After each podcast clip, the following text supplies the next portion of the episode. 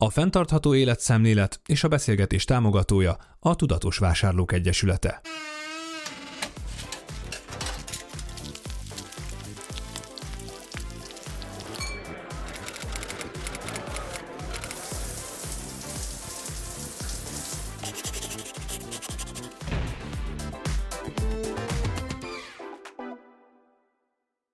Sziasztok, kedves olvasó-hallgatók! Itt a VMM Mindent Bele podcastjének következő adása, amelyben egy nagyon izgalmas témát fogunk körüljárni, ez pedig a greenwashing, vagy magyarul zöldre festés, zöldre mosásnak lehet fordítani. Én Milanovics Domi vagyok, újságíró, pszichológus, és itt van mellettem Gulyás Emese, a Tudatos Vásárlók Egyesületének egyik társalapítója, munkatársa, Szabó Anna Eszter kollégám, aki újságíró, influencer, videószerkesztő, és gyakran foglalkozik fenntarthatósággal kapcsolatos témákkal. Én nagyon sokat tanulok tőle, ugyanúgy, ahogy Deli Csengétől, aki értékesítési asszisztens nálunk, és szintén szerzőként is tevékenykedik. Sok szeretettel köszöntek titeket. Onnan gondoltam kezdeni,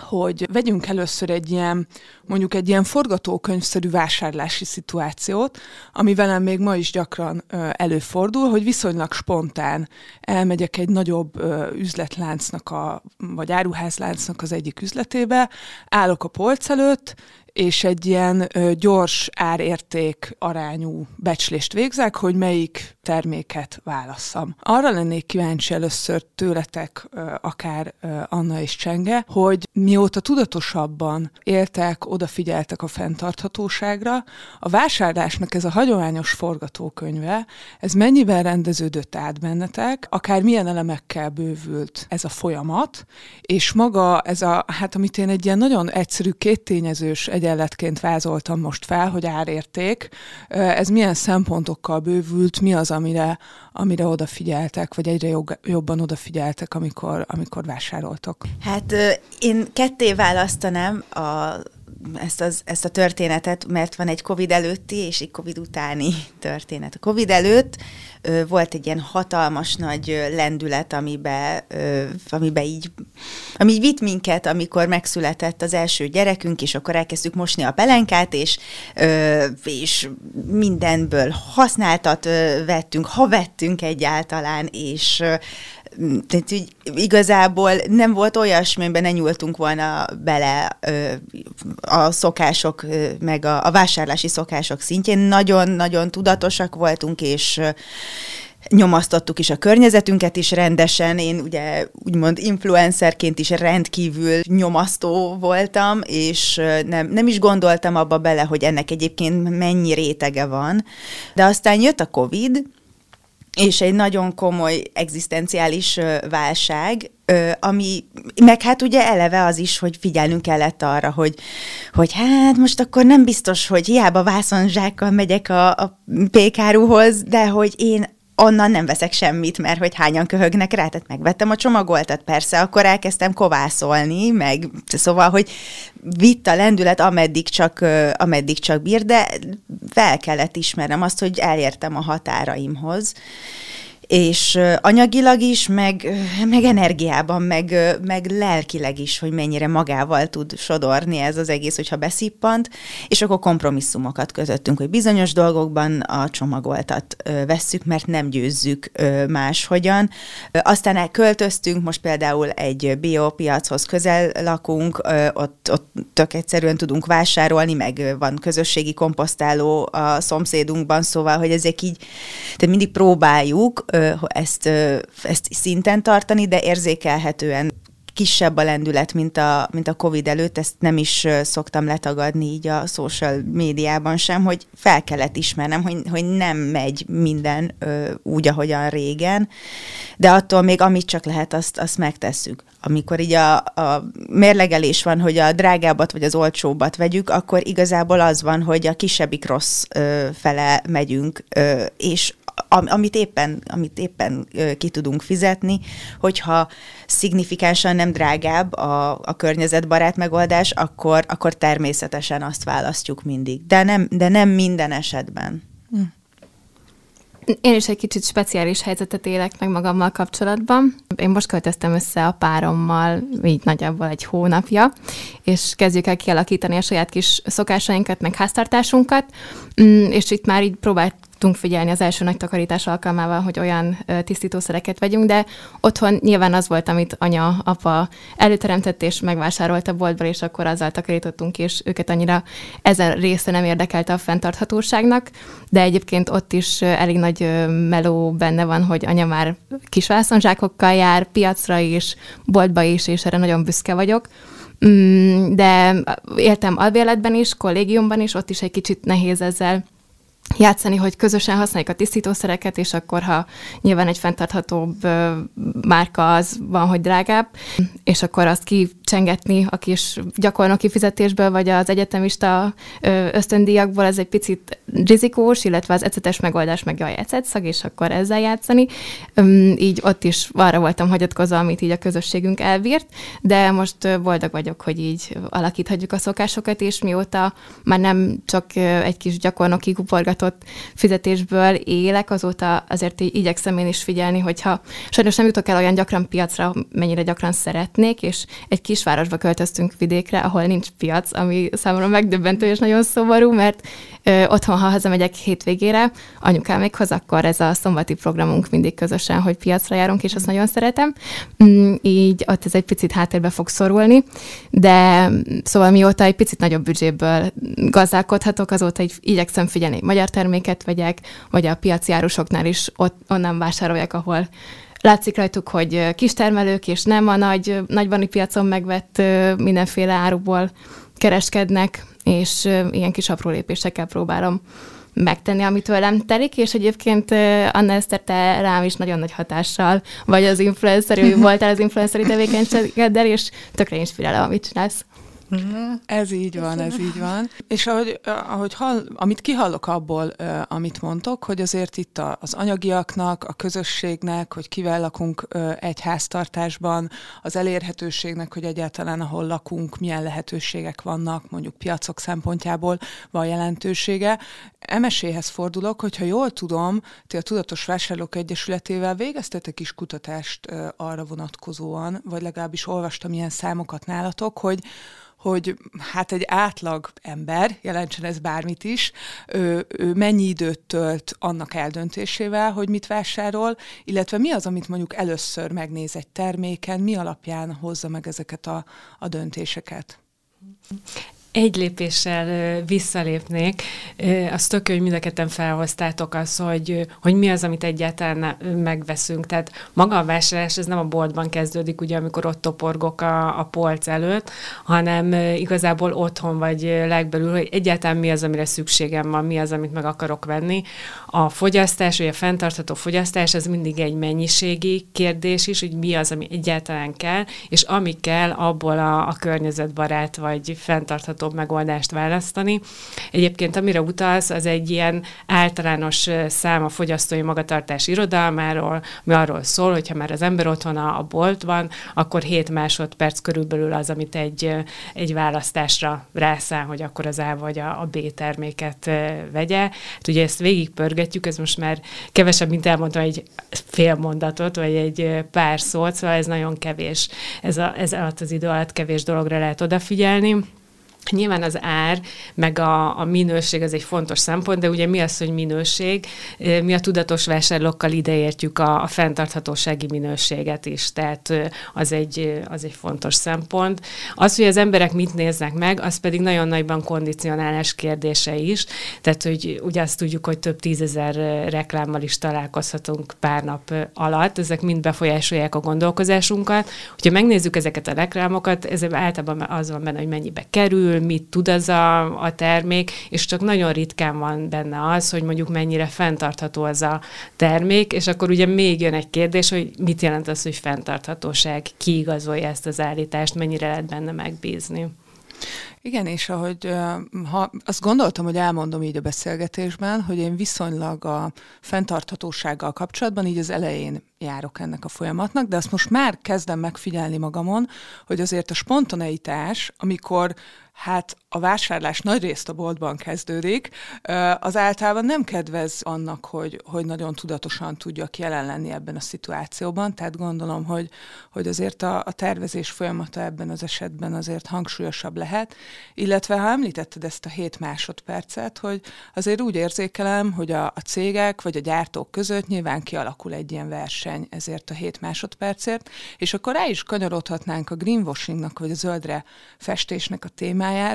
én LMBTQ aktivizmusból jövök, azzal sokat foglalkoztam, és ott uh, találkoztam először még a rainbow washing uh, kifejezéssel, ami ugye azt uh, jelenti, hát az én definíciómban, most nem valami hivatalosat fogok mondani, hogy nagyobb cégek a szivárványos jelképeket, vagy az LMBTQ emberek uh, ügyét felhasználva nyernek maguknak extra reklámfelületet, vagy fogyasztó, fogyasztókat szimpatikussá válnak, miközben nem vállalnak arra tulajdonképpen garanciákat, hogy az általuk teremtett munkahelyek valóban befogadók legyenek LMBTQ emberekkel kapcsolatban, akár az irányelveik, szabályaikat, fizikai környezet kialakítását, az általuk használt nyelvet tekintve,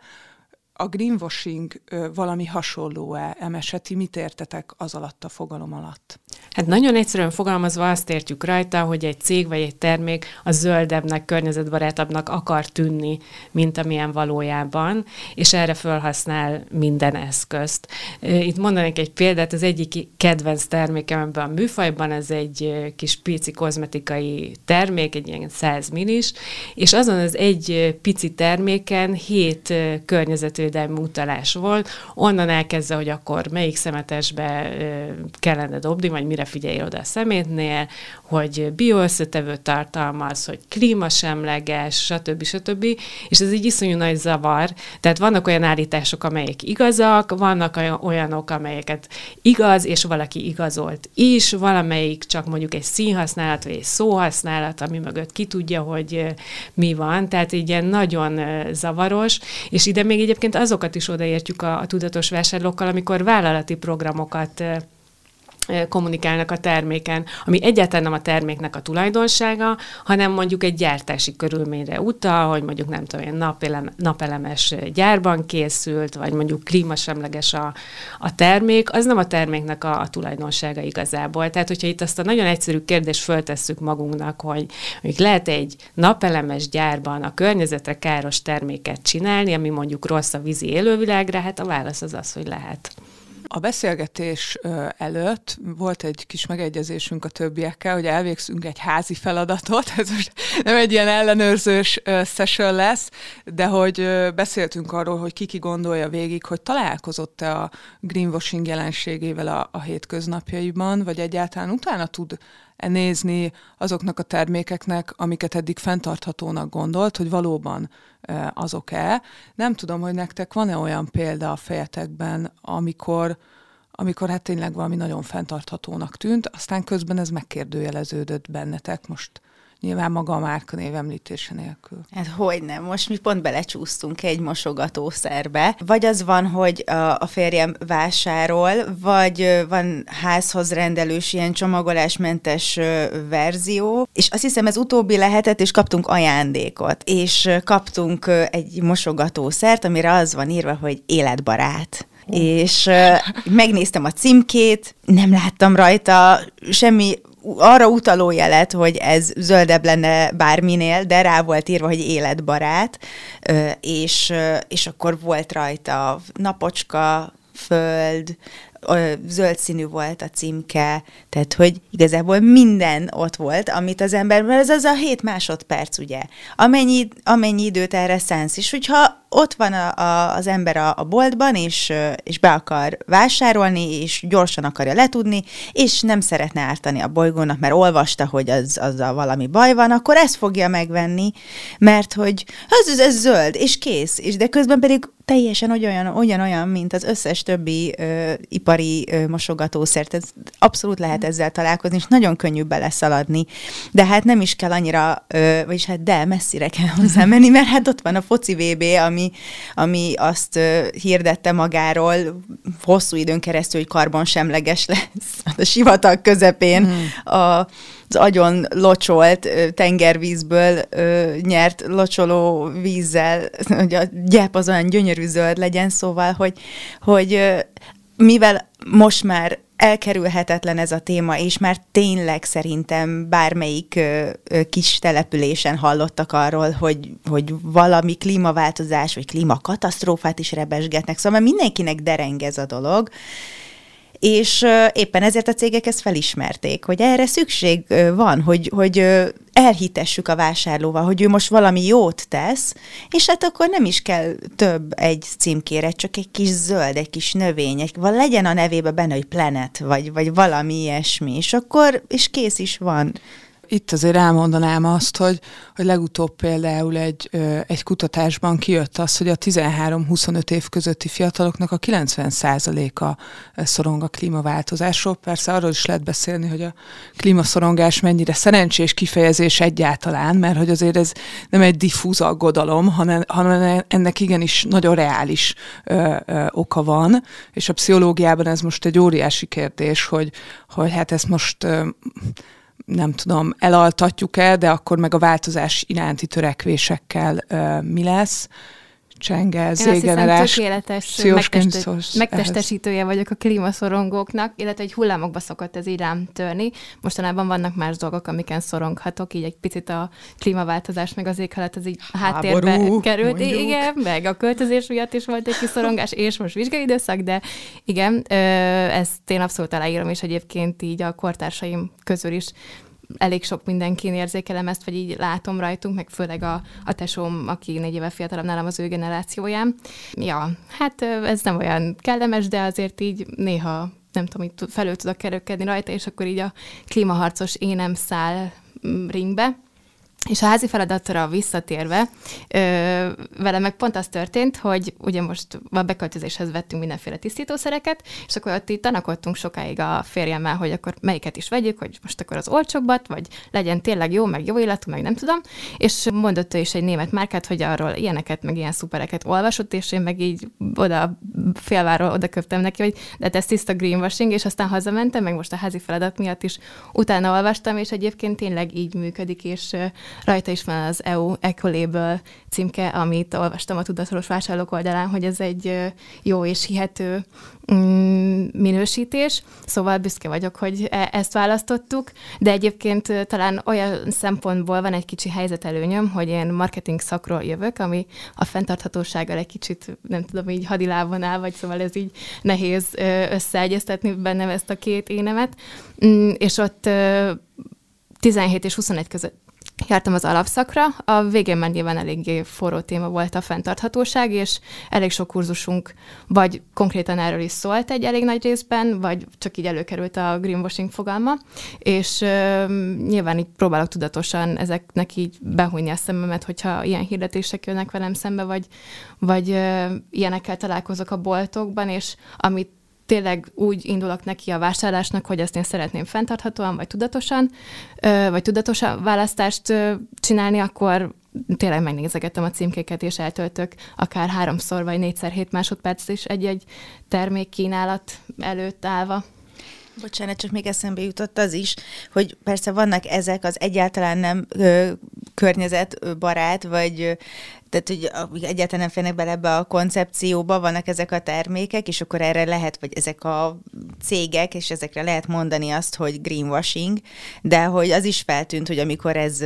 ez ugye elindult a social médiában, lett ennek egy hatalmas nagy ö, ö, hype-ja a, a környezetbarát ö, életmódnak, és hogy gombamód elszaporodtak az ilyen zero waste boltok, vagy ilyen webshopok, és akkor, hogy vegyél mindenféle színű kulacsokat, és ö, ilyen acél, uzsonnás dobozokat, bentó box, meg nem tudom is, olyan gyönyörű mindegyik, és iszonyatosan drága, de van mindenféle színben, hogy, hogy ezt bele lehet ebbe sorolni, hogy greenwashing, vagy ez csak a, vagy ez csak ö, vagy haszonszerzés ennek a farvizén, de tulajdonképpen annak álcázza magát. De maga a termék az nem, nem környezetszennyező, csak maga a szemlélet, hogy tessék vegyél, ebből vegyél, a kulacsból, vegyél. ez ilyen színű, az olyan színű, tehát hogy nem az a lényeg, hogy igazából elég egy, és tök mindegy, hogy néz ki, csak vagy Igen, nem tudom. Én erre nem mondanám azt, hogy greenwashing vagy zöldre festés, ezt még kifejezetten a, a, a megtévesztő, vagy legalábbis ilyen ködös vállalati kommunikációra, termékkommunikációra mondjuk, de abban igazad van, hogy ez a fenntartatóság koncepciójával nem fér össze. Tehát amit mondtam, ugye ez egy mennyiségi kérdés most már első szó, elsősorban, tehát ugye egyszerűen nem lehet annyi cuccot vásárolnunk, mint az előtt, mert a bolygó nem bírja el, és ebből a szempontból még egy uzsonnás doboz, vagy még egy kulacs, vagy még egy vászonszatyor, az ugyanúgy fölösleges. Egyébként ez bennem is mindig kérdés, és majdnem ebből írtam a diplomamunkámat is, hogy ugye vannak olyan kozmetikai cégek, akik szupervegánok, és nagyon fenntartható forrásból szerzik be a dolgaikat, de nyilván minden kampányidőszakban tele van az arcom a reklámjukkal, hogy vedd meg ezt, vedd meg ezt a karácsonyi, nem tudom, adventi boxot, és így elgondolkoztam rajta, hogy ez így tökre szembe megy az egész fenntarthatóság fogalommal, amit én értek alatta. Így van, tehát számomra például azok a, a márkák, ha már itt ugye vállalati kommunikációról van szó, hitelesek ebben a témában, amelyek azt mondják, hogy igen, lehet, hogy egy kicsit drágább a termékünk, de hogyha elromlik, akkor megjavítjuk neked, erre egy egész szolgáltatást építünk, tehát hogy nem az az elsődleges üzenetünk, hogy akkor vegyél belőle még egyet és még egyet, hanem vegyél egyet, az legyen jó, legyen javítható, és mi azért garanciát vállalunk, nem csak jogi értelemben garanciát, hanem az egész vállalati működés működés és a termékfejlesztés az úgy van kialakul, kialakítva, hogy ezt vállalják. És beszélgessünk még kicsit azokról a jelekről, amiknél gyanút foghatunk, hogy itt greenwashingról van szó. Egyébként, amit én megfigyeltem egy-két terméknek így utána járva, hogy még a termékre vonatkozóan kaptam információkat, de hogyha már magában a, az egész termelési láncban gondolkodunk, hogy hogyan lesz a nyersanyag, a gyártás, a szállítás, és aztán az, hogy hát valami, nem tudom, újrahasznosítható, de újra lesz-e valaha hasznosítva. Szóval, hogy, hogy, hogy itt már egyrészt sokkal kevesebb információt találtam, utánajárással is, és hát minden sokkal ködösebb hogy mik azok a jelek, amikre még oda, oda figyelhetünk. Igen, itt is nagyon nagy a zavar. Ugye van egy ilyen ismert adat, hogy globálisan 500 ökojel van, és ezek csak a, a, ezek a, a jelek, a szimbólumok, ami mögött áll valamilyen szervezet, és akkor még nem beszéltünk a különböző hívószavakról, színekről, utasításokról, ajánlásokról a termékeken, tehát nagyon nagy a, a zavar. Mi azt mondjuk, hogy egyrészt figyeljünk azokra a jelekre, például az EU címkére, vagy ami egyébként Magyarországon még előfordul a, a német kékangyal, a skandináv hattyúnak a, a jele, ezek a, a leggyakoribbak magyar környezetbarát terméke. Ezek olyan rendszerek, amelyeknek egyrészt nyilvános a, a kritériumrendszere, tehát fönt van az interneten, vagy az EU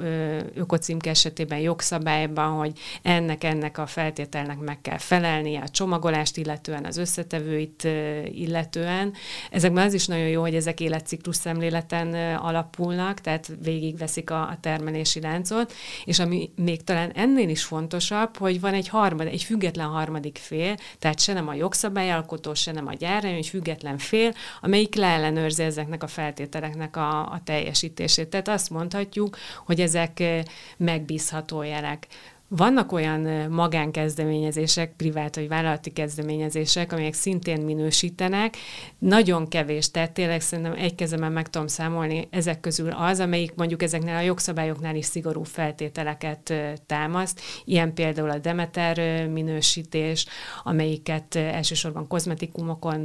látunk. Tehát mondjuk vannak ilyenek, és nagyon sok olyan van, ami hát igazából, kicsit túlzok, igazából csak egy plecsni. Tehát megvan dizájnolva, van mögötte talán valamilyen kritériumrendszer, de nagyon sok esetben ez például nem nyilvános. Tehát nekem, ami nem nyilvános, az már mindig gyanús, hogy akkor ők most pontosan mire kapják.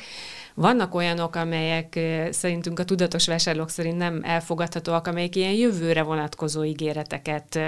kommunikálnak most, Tehát majd, nem tudom én, 2030-ra leépítjük a széndiokszid kibocsátásunkat mondjuk egy, egy gyártási folyamat esetén, de hogy erre igazából mi a garancia? Tehát közben jön mondjuk egy ilyen háborús krízis, mindenki elkezd minden spórolni, most akkor ez hogy, hogy fog elvinni addig a, a célig? Tehát ezek mindenképpen gyanúsak, és hát néha egészen hajmenesztő dolgokkal találkozunk, tehát mondjuk ilyen péntben fabrikált kis logó rajta van a, a terméken, tehát ott azért érdemes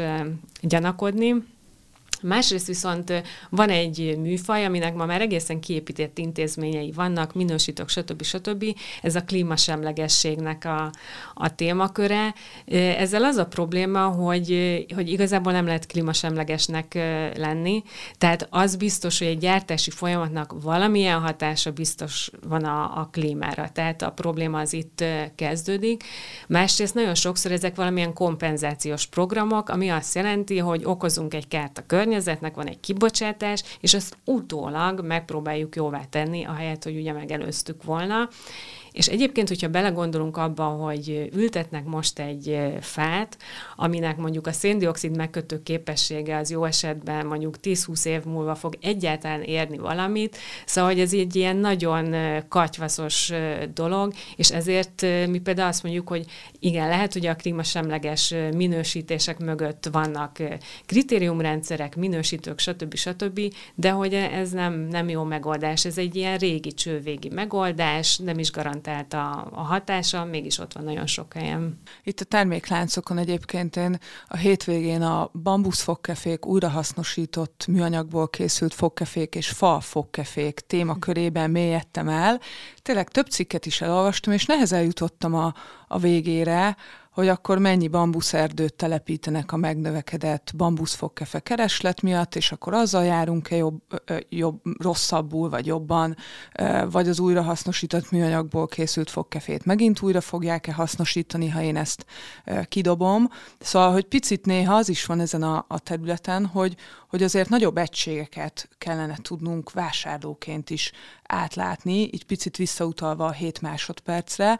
ami igényel egy fokozott tudatosságot, nem tudom, hogy ti így a gyakorlatban ezt, ezt hogyan kezelitek, hogy hogyan tud ez egy gördülékeny folyamat lenni. Hát nem tudom, hogy ez tud-e gördülékeny lenni, már legalábbis volt egy idő, amikor azt mondtam, hogy erre csak, hogy csak egy kapcsolót kell átállítanod a fejedben, és akkor utána már menni fog. Itt szinte egy frászt. Tehát, hogy akkor így bennem volt a lendület, és akkor ö, ez egy pár évig ment is, de aztán tényleg az történt, és lehet, hogy ez tényleg a Covid, a, aztán a háború, meg a válság, stb., hogy annyi-annyi szempont, hát meg nyilván közben meg született két gyerek, és meg zajlik az élet, de hogyha teljes mértékben ezt helyezem a fókuszba, akkor akkor nekem, nekem úgy nem működőképes az élet. Egyrészt akkor iszonyúan rá, rá görcsölök, és ez, ez, ez folyamatosan azzal szembesülni, hogy téged át akarnak baszni mindenhol, és ártani akarnak, ezzel szembesülsz, akkor folyamatosan, hogyha ezzel, ezzel foglalkozol, és ez iszonyúan lehúzó tud lenni. És akkor ezért tud jó lenni az, hogyha az embernek vannak ilyen bevált ö, helyek, bevált ö, források, ahol tudod, hogy nem csalódhatsz, vagy így tudod, hogy hol nem szabad balra nézni, meg mit kell elkerülni. De, de nekünk, ugye, nagyvárosban élünk, kikerülhetetlen, és főleg, hogy gyerekek is vannak, akik meg hazajönnek azzal, hogy XY mit kapott, és hiába próbálsz a gyerekkel beszélgetni, egy dolgot uh, tudok elérni azzal, hogyha ez túl erőszakosan nyomatom, hogy ő is elkezd szorongani, vagy bűntudata lesz, hogyha neki nagyon megtetszik valami, ami nem környezetbarát, de már szereztünk be, nem tudom, Playmobilt használtan, de hiányzott belőle egy-két rész sajnos, úgyhogy ott, az, ott egy picikét elvéreztem, de a, a, az öröm az azért megvolt. De hogy az van, hogy ez valamilyen szinten rutinnal tud gördülékeny ö, lenni, amikor az embernek tényleg kialakul egy rutinja, ö, de én azt érzem, hogy így hullámokban mindig újra kell ö, tanulnom ezt az egészet, mert van olyan, hogy elengedem magam, mert, mert nem bírom, és akkor kicsit lazább vagyok, meg mondjuk karácsonykor ugye az, a, az is egy ilyen nehéz dolog, hogy oké, te tudatosan alakítod a karácsonyi ajándékozást, de vannak más családtagok is, akik a legnagyobb szeretettel vesznek neked olyat, amit a büdös életben meg nem vennél, mert hogy szóba nem jön, de szeretettel kaptad. De hogy ezek olyan nehéz dolgok, hogy az ember mindig ö, tudatos legyen, és ezt azért hangsúlyozom, hogy, hogy régebben én hogyan kommunikáltam, és most, mert hogy, hogy én azt azért őszintén hiszem most már, hogy az, aki ezt száz százalékban előre tudja sorolni a prioritásokban, azért az egy privilégium a mai körülmények között, és ez nem elvárható a hétköznapi embertől, hogy előre helyezze ezt, amikor, amikor itt a mindennapi boldogulással küzdenek, tehát a úgy, úgymond influencerként ez egy ilyen tök nagy felelősség, hogy nagyon fontos, hogy minél több emberhez eljussanak ezek az üzenetek, és minél több embert lehessen edukálni, hogy nem könnyű, nem könnyű, de nem lehetetlen, megoldható, de melós. Most már többet nem mondom azt, hogy, hogy hát ez, ez megy, ezt csak akarni kell. Nem, ezért küzdeni kell. Anna nagyon szépen összefoglalta, szóval csak így pár dolgot tudok hozzátenni, ilyen akár inkább példákat. Készültem egy picit én is a beszélgetésre, és így hús elrepült, nem tudom, két-három óra így cikkek böngészgetésével, meg és úgy éreztem, hogy csak még butább vagyok a témában, és csak még több kérdésem van, és szerintem ez nagyon nehéz, és sokszor erre is játszanak rá a greenwashingoló vállalatok, hogy mondjuk olyan üzeneteket tesznek rá, hogy foszfátmentes, vagy akármicsoda semleges, és hogy egyébként ezek jogszabályban itt kritériumok, hogy, hogy ez meglegyen, csak egy, én is egy hétköznapi fogyasztóként, ha nem olvasok utána, fogalmam sincs, hogy ez egyébként tényleg így van. És ami meg a példa, hogy most próbáljuk berendezni a kis házunkat, és ott ültünk egy ponton a nagy doboz meg zacskóhalmok kellős közepén, és akkor így végig gondoltam, hogy Jézusom most így mennyi szeme, szeméttel nehezítettük meg a bolygó életét, és az egy kicsit rosszul esett, de közben meg kaptunk egy fotelt nagyon kedves ismerősünktől, ami meg szúrágott volt, és már ilyen nagyon, nyilván a áthúzatolást azt meg tudtuk volna oldani, de az, hogy ilyen még most élő szúvasodással rendelkező fát behozzunk, az kicsit necces lett volna, szóval nagyon nehéz ebben így lavírozni, és, és tényleg szerintem kicsit ez a hullámzó dolog, ez így rám is jellemző, valahogy, mintha az edzést így az ember egy picit hanyagolja, és akkor utána az első az így nagyon fáj, meg így újra kell tanulni, meg tényleg akkor az zaj van, és folyamatosan egyre több információ zúdul ránk, hogy nehéz ebben így lavírozni. Aztán meg vezekelsz. Igen. Szerintem elhangzott egy nagyon fontos dolog, ez pedig a priorizálás. Tehát mondjuk szerintem például azzal órákat tölteni, hogy most a, a fogkefém az elég öko, ez semmi értelme, hogyha ha belegondolunk abba, hogy a fogkefé az kb. az ökolábnyomunknak ilyen milliómod ö, ö, része, egyszerűen nem éri meg a, az energiabefektetést, meg a, az agysejtégetést. Végig kell gondolni, hogy a saját életmódunknak mi a legöko terhelőbb része, és erre egyébként vannak nagyon jó tanulmányok, meg ilyen alapszabályok, hogy ugye négy vagy öt fő terület van az életünkben, ami terheli a környezetet, az, hogy mekkora lakásban lakunk, azt mivel fűtjük, világítjuk, mennyit fűtünk, világítunk, az, hogy hogyan közlekedünk a városba, tömegközlekedéssel, biciklivel, vagy vagy állandóan autóval járunk, az, hogy mit eszünk, hogy ez minél inkább növényi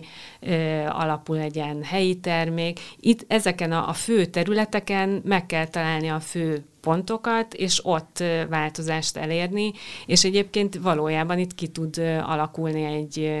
egy rutin. A másik, amit még hozzátennék, hogy, hogy ezek valóban ilyen nagyon nehéz helyzetek, meg döntések, és akkor topog az ember a polc előtt, vagy most ez a jó, az a jó, és nagyon sok korlát van, ugye, amiről az elején is szó volt, hogy vannak az anyagi korlátok, infrastruktúrális korlátok, stb. stb. Viszont nagyon sok segítő tényező is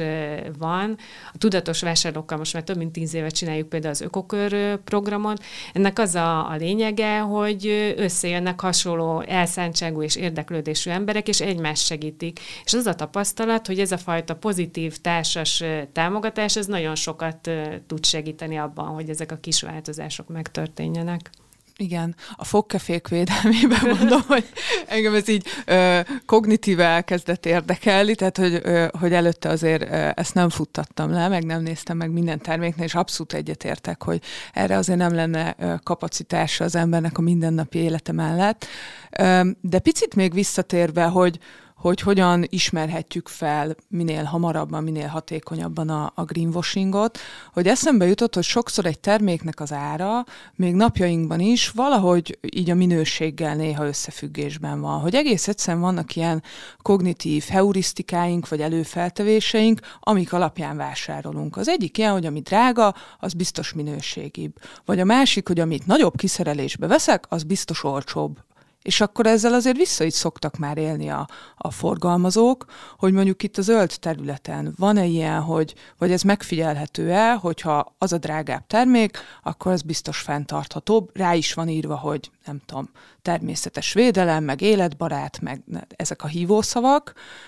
és hogy akkor ez, ez tényleg lehet egy ilyen információforrás, mondjuk a terméknek az ára, vagy ez inkább a félrevezetésnek a része? Emes, mit gondolsz erre? Dolgoztunk ezen a problémakörön itt az utóbbi években, ugyanis azt vizsgáltuk, erre voltak saját kutatásaink is, hogy milyen gátjai vannak annak, hogy valaki környezetbarát termékeket vásárol, és pont ezek jöttek ki, amit mondtál, hogy nem hisszük el, hogy mondjuk egy tisztítószer ez ugyanolyan jól lehozza a koszt, és biztos drágább is, illetve hogy nem lehet őket megtalálni, egyszerűen nem jön szembe a, a polcon. És erre kitaláltunk egy testsorozatot, a tesztek.tudatosvásárló.hu-n fönt vannak a, a részei, és ez arról szólt, hogy tisztítószer, főleg tisztítószer témakörben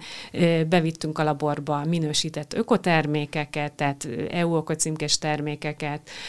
zöldnek nevezett, de nem minősített termékeket, és a régi öreg szereket, amiről mindenki azt gondolja, mert hiszen az anyuka is azzal mosolt, hogy azok biztos jók, és teljesen rácáfoltak erre. Tehát egyrészt sorozatosan, tehát összesen tíz tesztben kijött az,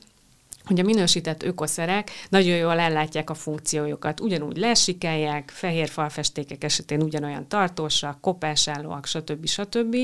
Tehát mi, majdnem az összes tesztben vagy ökocímkés volt az első, vagy ott voltak a, a top helyezettek között a hatékonyságot illetően, és az is kiderült, hogy hát mint minden terméknél itt is vannak különböző árkategóriák, és vannak teljesen átlagos áru termékek az ökotermékek között, meg vannak nagyon drágák is, ez ugyan ugyanolyan, hogy most nem tudom, egy harisnya az, az drága, van drága harisnya, meg olcsó harisnya is. Úgyhogy ebből a szempontból egy kicsit megveregettük már a vállunkat a tizedik teszt után, hogy, hogy itt tévhitek vannak, mert vannak hatékony ökotermékek, vannak olyanok, amiknek teljesen átlagos a, az ára, úgyhogy ez, ez működik, erre lehet hagyatkozni, és nem mindig ezekre a régi rutin gondolkozásokra, hogy akkor drága az biztosan jobb, mert olyan termék is volt, ami nagy ismert márka,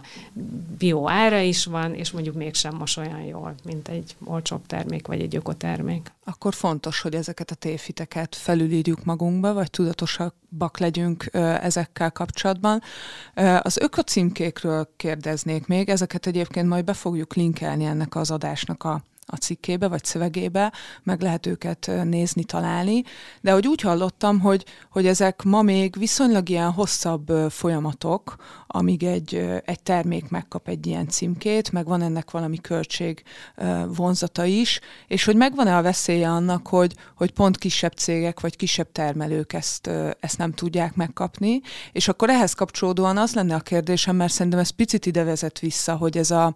a, az egyén mennyire tud változtatni, mennyire vannak itt ilyen nagy rendszerek, amiken muszáj lenne alakítanunk ahhoz, hogy egy, hogy egy sokkal fenntarthatóbb világban éljünk itt is vannak természetesen tévhitek. Tehát egyrészt itt valóban van egy folyamat, de ennek nagyon jó lépései vannak. Tehát például aki az ökocímkére pályázik, annak bizonyítani kell a hatékonyságát, tehát nem véletlenül szerepeltek ezek jól a, a teszten, tehát a dokumentációba le kell adnia, hogy ő elvitte egy laborba, összehasonlította más ökocímkés termékekkel, és ilyen-ilyen eredmények jöttek ki. Tehát ez alapból része a feltételrendszernek. Ugye, hogyha belegondolunk, ennek az a, a lényege, hogy hát hiába veszem meg az ökocímkés terméket, hogyha semmire nem jó, az ugyanúgy környezetszennyezés és pazarlás egyrészt. Másrészt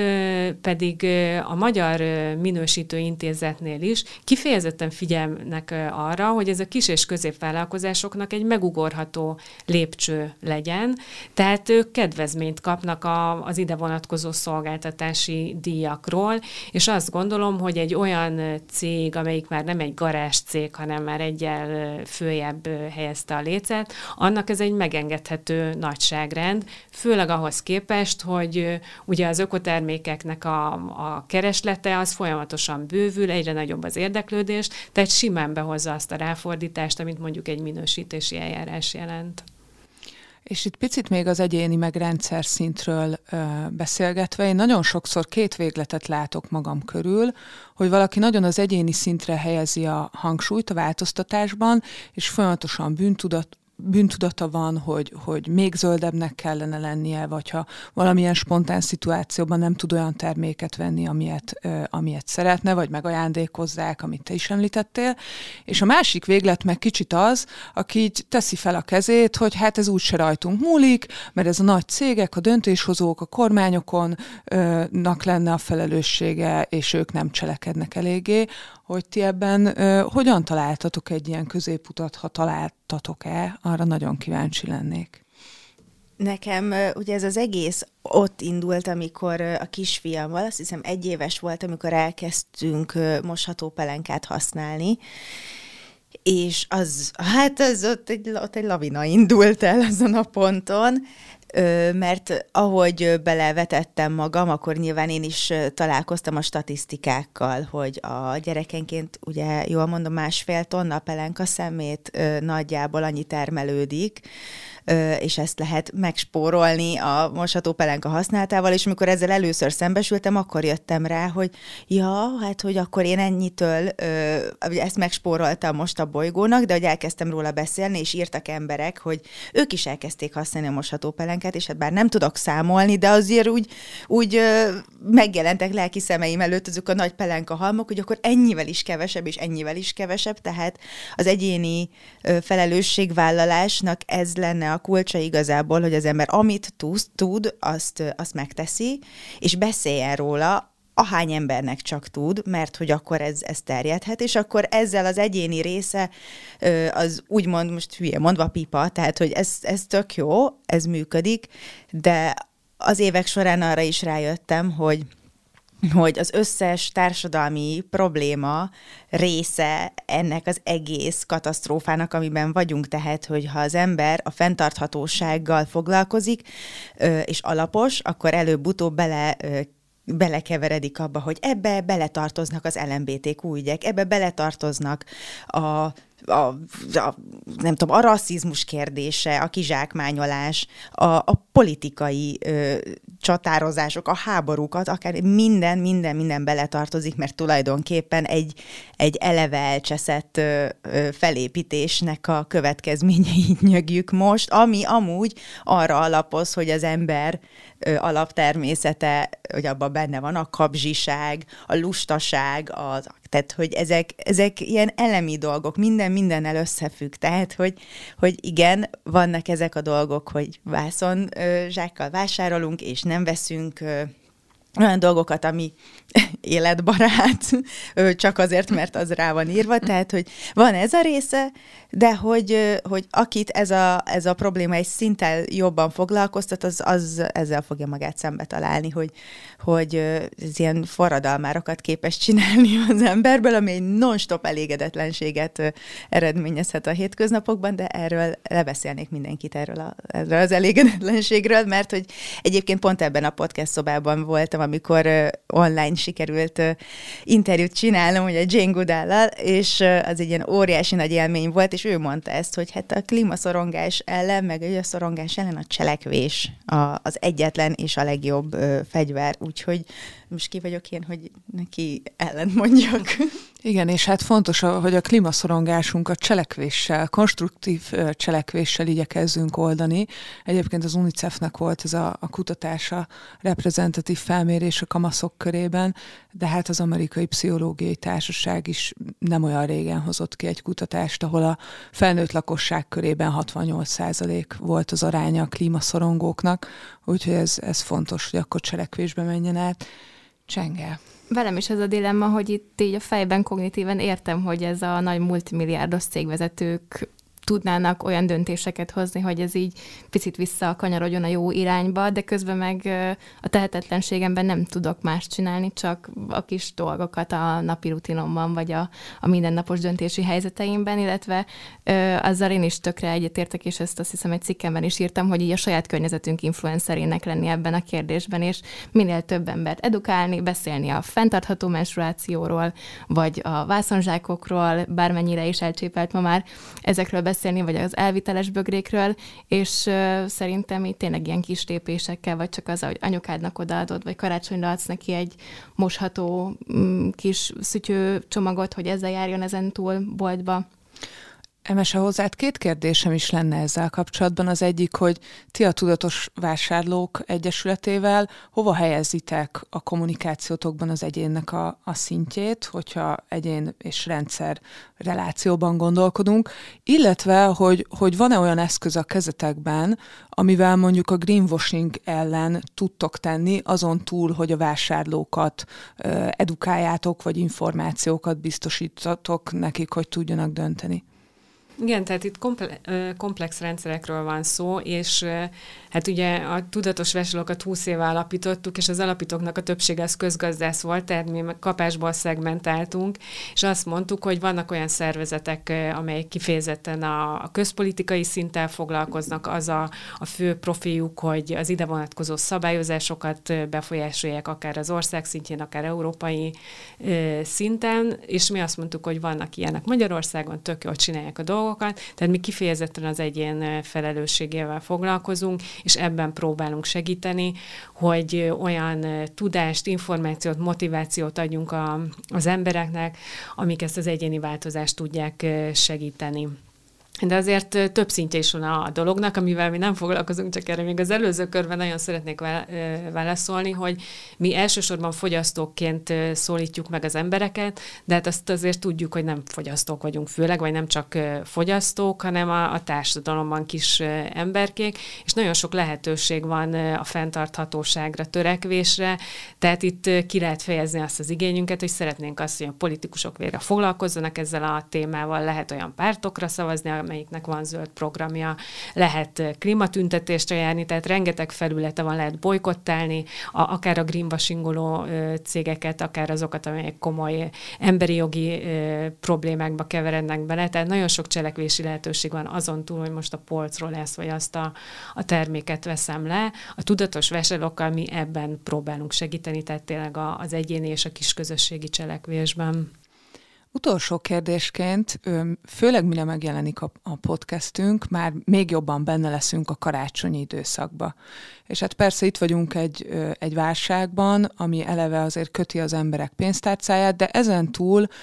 azért sokakban van egy olyan vágy, hogy hát a szerettünknek mindent szeretnénk megvenni, mindent szeretnénk neki megadni a gyerekeknek, sok mindenre vágynak, sok mindent szeretnénk is nekik vásárolni, hogy van-e egy-egy olyan, olyan tanácsotok, hogy a most a karácsonyi időszakban a túlfogyasztást hogyan tudjuk visszafogni, és hogy emellett nyilvánvalóan ugyanolyan örömteli legyen a, az ünnep, mint akár, akár korábban. Ha mondjuk valaki most kezd bele abba, hogy fenntarthatóbb módon éljen. Kezdem én szívesen. Mm, én alapvetően is az ilyen kis DIY kézzel készült ajándékokban hittem eddig is, és egyébként így miután ráléptem a fenntarthatóság útjára még inkább,